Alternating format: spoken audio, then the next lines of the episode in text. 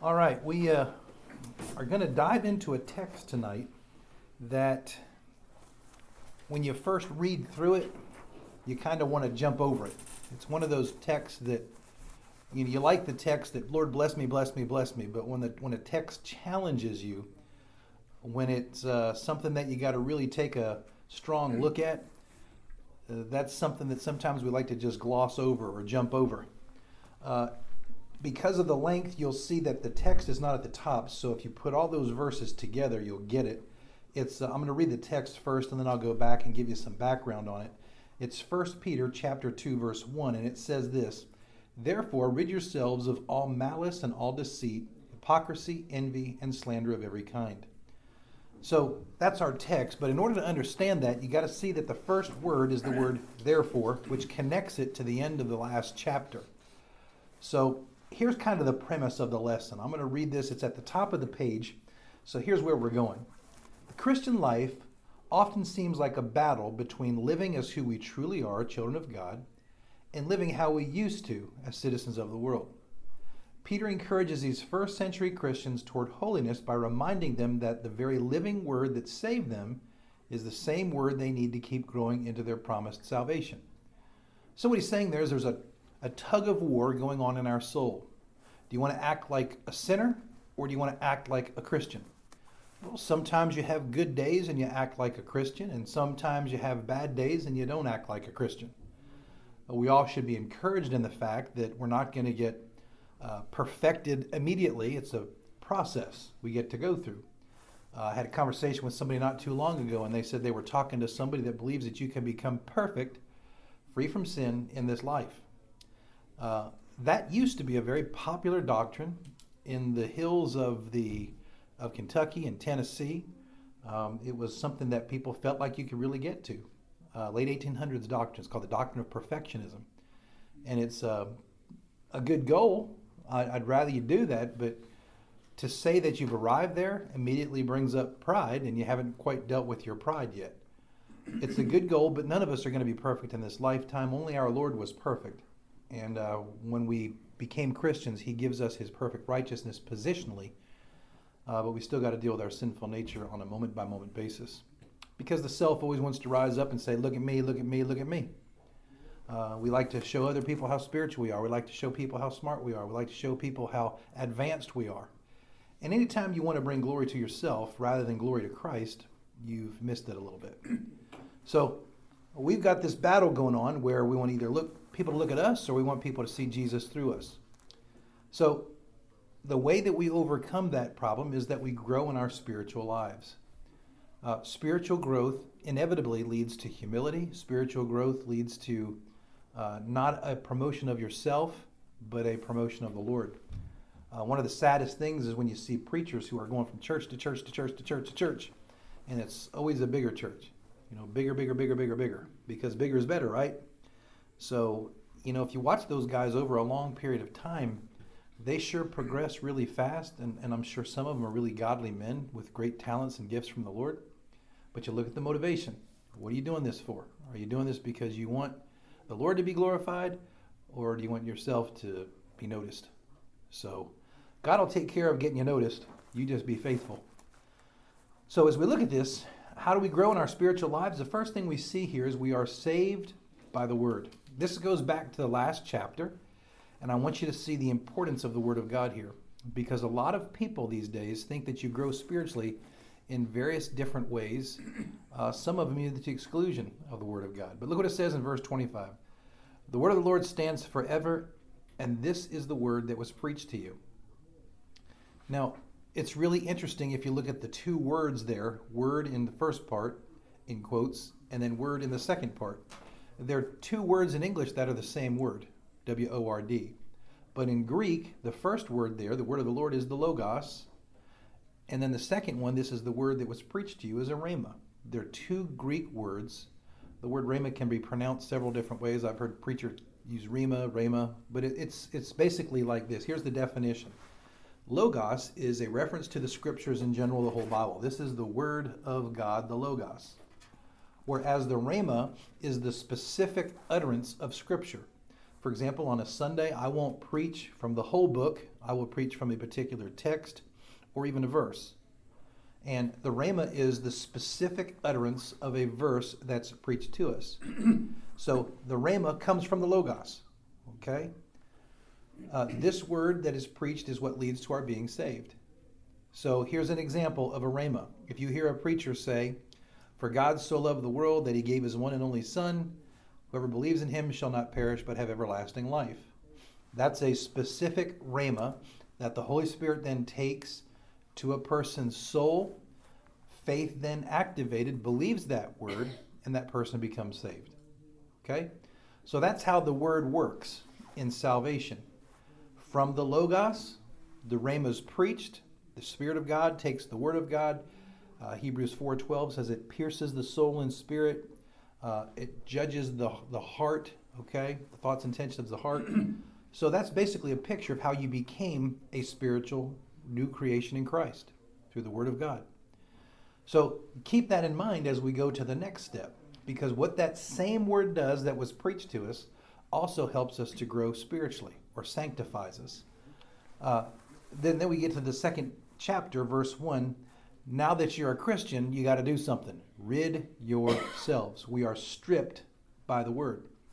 See, before you became a Christian, you had you were led by your desires, your lusts, your cravings.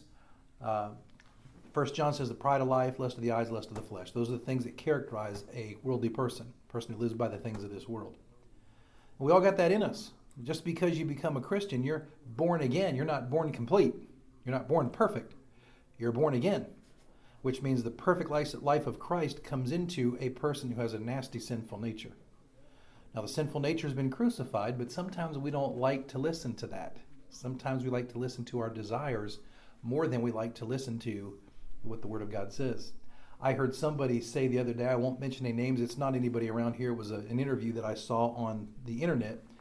A guy who was, uh, he, he said he had met his wife in college and they were doing really great, and all of a sudden he met this other girl 13 months into his marriage, and he said there was just something that happened to him.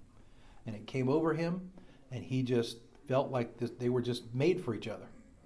So here you're 13 months after being married, and you meet another girl, and you're made for each other that's what desires are. Okay? That's what the lusts of the flesh and the lusts of the eyes and the pride of life does. And all of a sudden, you got a battle on your hands. I've heard, you've heard me say it like this through the years. There are just some people that you're going to meet that there's a chemical reaction with. That's the phrase that I use chemical reaction. I've used that many times in counseling with folks. Chemical reactions are things that you don't control. They come out of the blue. You have no idea why it's there. You can meet somebody for the first time and boom, you have a chemical reaction. That's what this gentleman had when he was explaining to this to this person about what had gone on, the inside of him 13 months after his relationship with his wife started. So you got to be careful because these things are powerful and they feel natural. They feel normal. But is it what God wants us to follow to grow spiritually?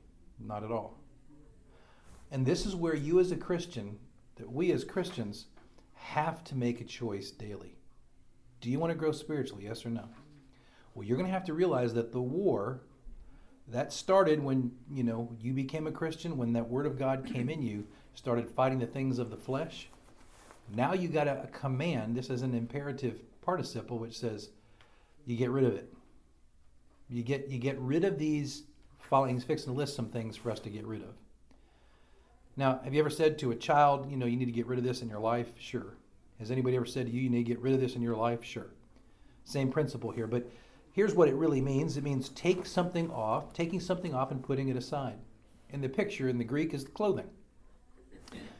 When the Apostle Peter says, rid yourselves, he's saying it's just like taking off some clothing and putting it aside. Okay?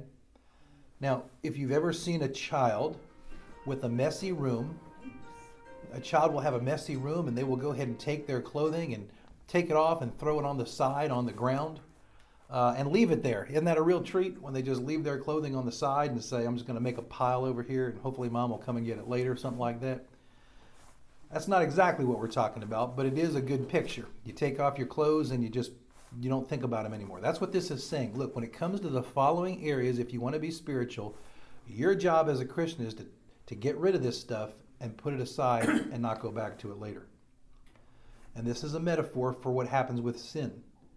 What the Word of God does, we're now empowered by the Word of God to obey what Jesus wants us to do. And it teaches us that we've got to get rid of sin. And that's where the battle lies, because you're going to fight this to the day you die. I'll never forget Dr. J.W. MacGorman, my professor of New Testament, taught the book of Romans at Southwestern Seminary. And uh, he gets up, this is an 80 year old man. He was taking care of his daughter's son, his grandchild, because his daughter had left the reservation. She went off and did something crazy. So he and his wife, at the age of 80, were taking care of like a eight or a nine year old child. They were parents again. And uh, I'll never forget him standing up in front of all these preachers, and it was men and women in the class. He says, Let me tell y'all something, boys, talking to the guys in the room. He said, It's never going to leave you. I'm thinking, What is he talking about? He said, What I have learned, he said, when I was in my 40s and 50s, I thought all those desires of the flesh, when I got old, I wouldn't have to deal with them anymore. He said, But let me tell you, I'm standing before you at 80 years of age, and they're all still there. He says, kind of embarrassing, but they're all still there. All the desires of the flesh are still there at 80 years of age. He said, You got to fight. He said, You just can't assume you're going to have victory. You got to be a willing participant. The Bible says get rid of, that means you got to make a determination to get rid of. Okay? You don't want that sin in your life. You don't compromise with sin. Okay? Notice what it says in the box there. Peter warned his readers to lay aside certain wrong attitudes of heart that would hinder their appetite and spiritual growth. When you don't lay these things aside, they're a hindrance. Let me put it to you like this there are some things, I mentioned chemical reactions before. This isn't necessarily a chemical reaction, but it's in the same category. there are some things that dominate our thinking. It doesn't necessarily have to be a relationship between another person.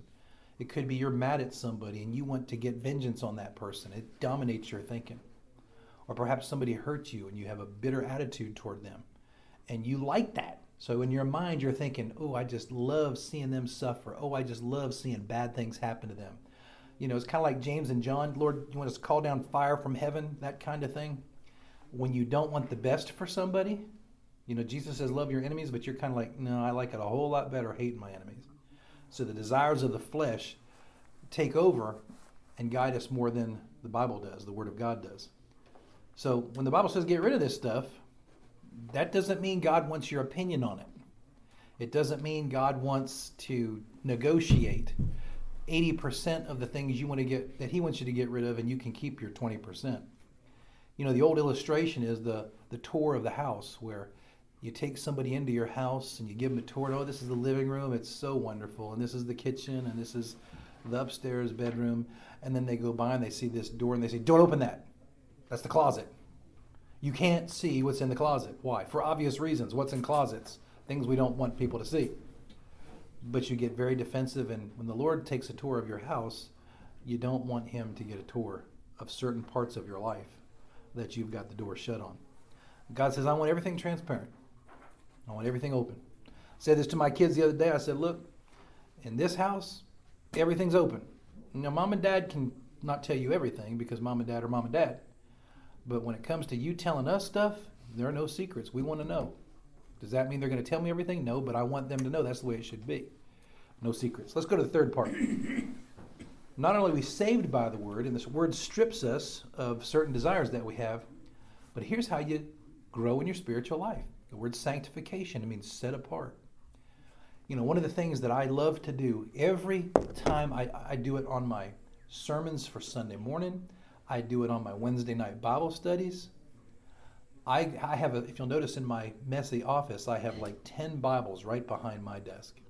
I did this all afternoon today, so I'm familiar with it. Still not finished with it because of what I'm preaching on Sunday, but I have these 10 Bibles in it's the Warren Wiersbe Study Bible, the Ancient Fathers Study Bible, which is like 1600, 1800 years ago you can read the spiritual giants of the past and their quotes on and their interpretation of certain verses of scripture.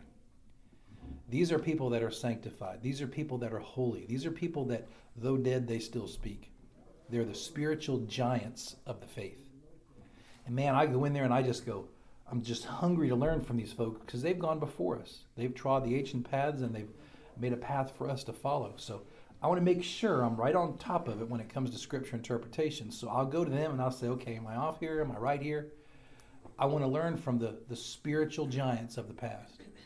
Well, when you're getting sanctified by the word, guess what God's doing? He's making you a spiritual, mature giant. Now, it may, you may not be where you want to be, but we're to grow like a tree planted by the streams of water. We're growing slowly, Psalm 1 says, but we're growing. Okay? You might not be where you want to be, the old preachers used to say, but you're not what you used to be. So you're spiritually growing. Well, in these areas, particularly, are, there are five areas that are listed here that we're to get rid of.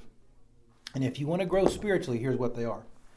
Uh, it says in verse chapter 2, verse 1 of all malice and all deceit, hypocrisy, envy, and slander of every kind. So let's look at these words and kind of see what they are. Peter says, Get rid of these things. Malice is a word for evil that includes hostility with an intent to do harm. I mentioned this a little earlier. You want, you want somebody to be harmed for what they've done to you. You, you like the fact that they got hurt. And the Bible says, look, when it comes to malice, that's not, not to have a place in the life of a Christian. Secondly, deceit, using dishonesty to achieve something. And this is something that we all naturally have. Jeremiah says the heart is deceitful above all things. So deceit is something that's very common. Okay? Uh, Jacob was a deceiver. It's all throughout Scripture. You get to see this. Satan is a deceiver. And one of the things that's so unique about us, the Bible says, is you know who we deceive easily? We deceive ourselves. We deceive ourselves by, and we're really good at it. We, we, we trick ourselves into thinking we can do something and we, we can't.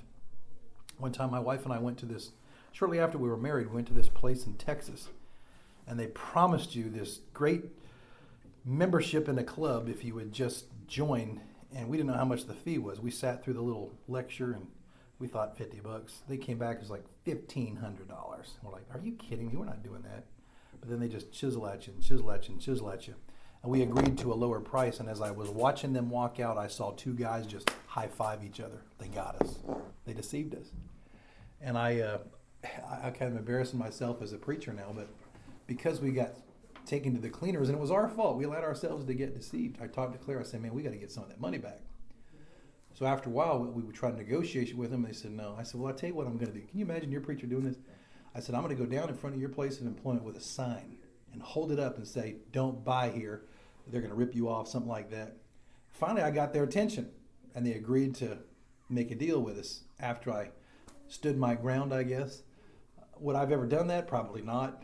But at that point in my life, I was, you know, easily deceived, not only of others, but myself. Uh, shouldn't have done it. That's what happens when you allow yourself to be deceived. Third thing is hypocrisy. This is like an actor wearing a mask playing a role. How many times through the years have you heard people say, I don't go to church because of all them hypocrites?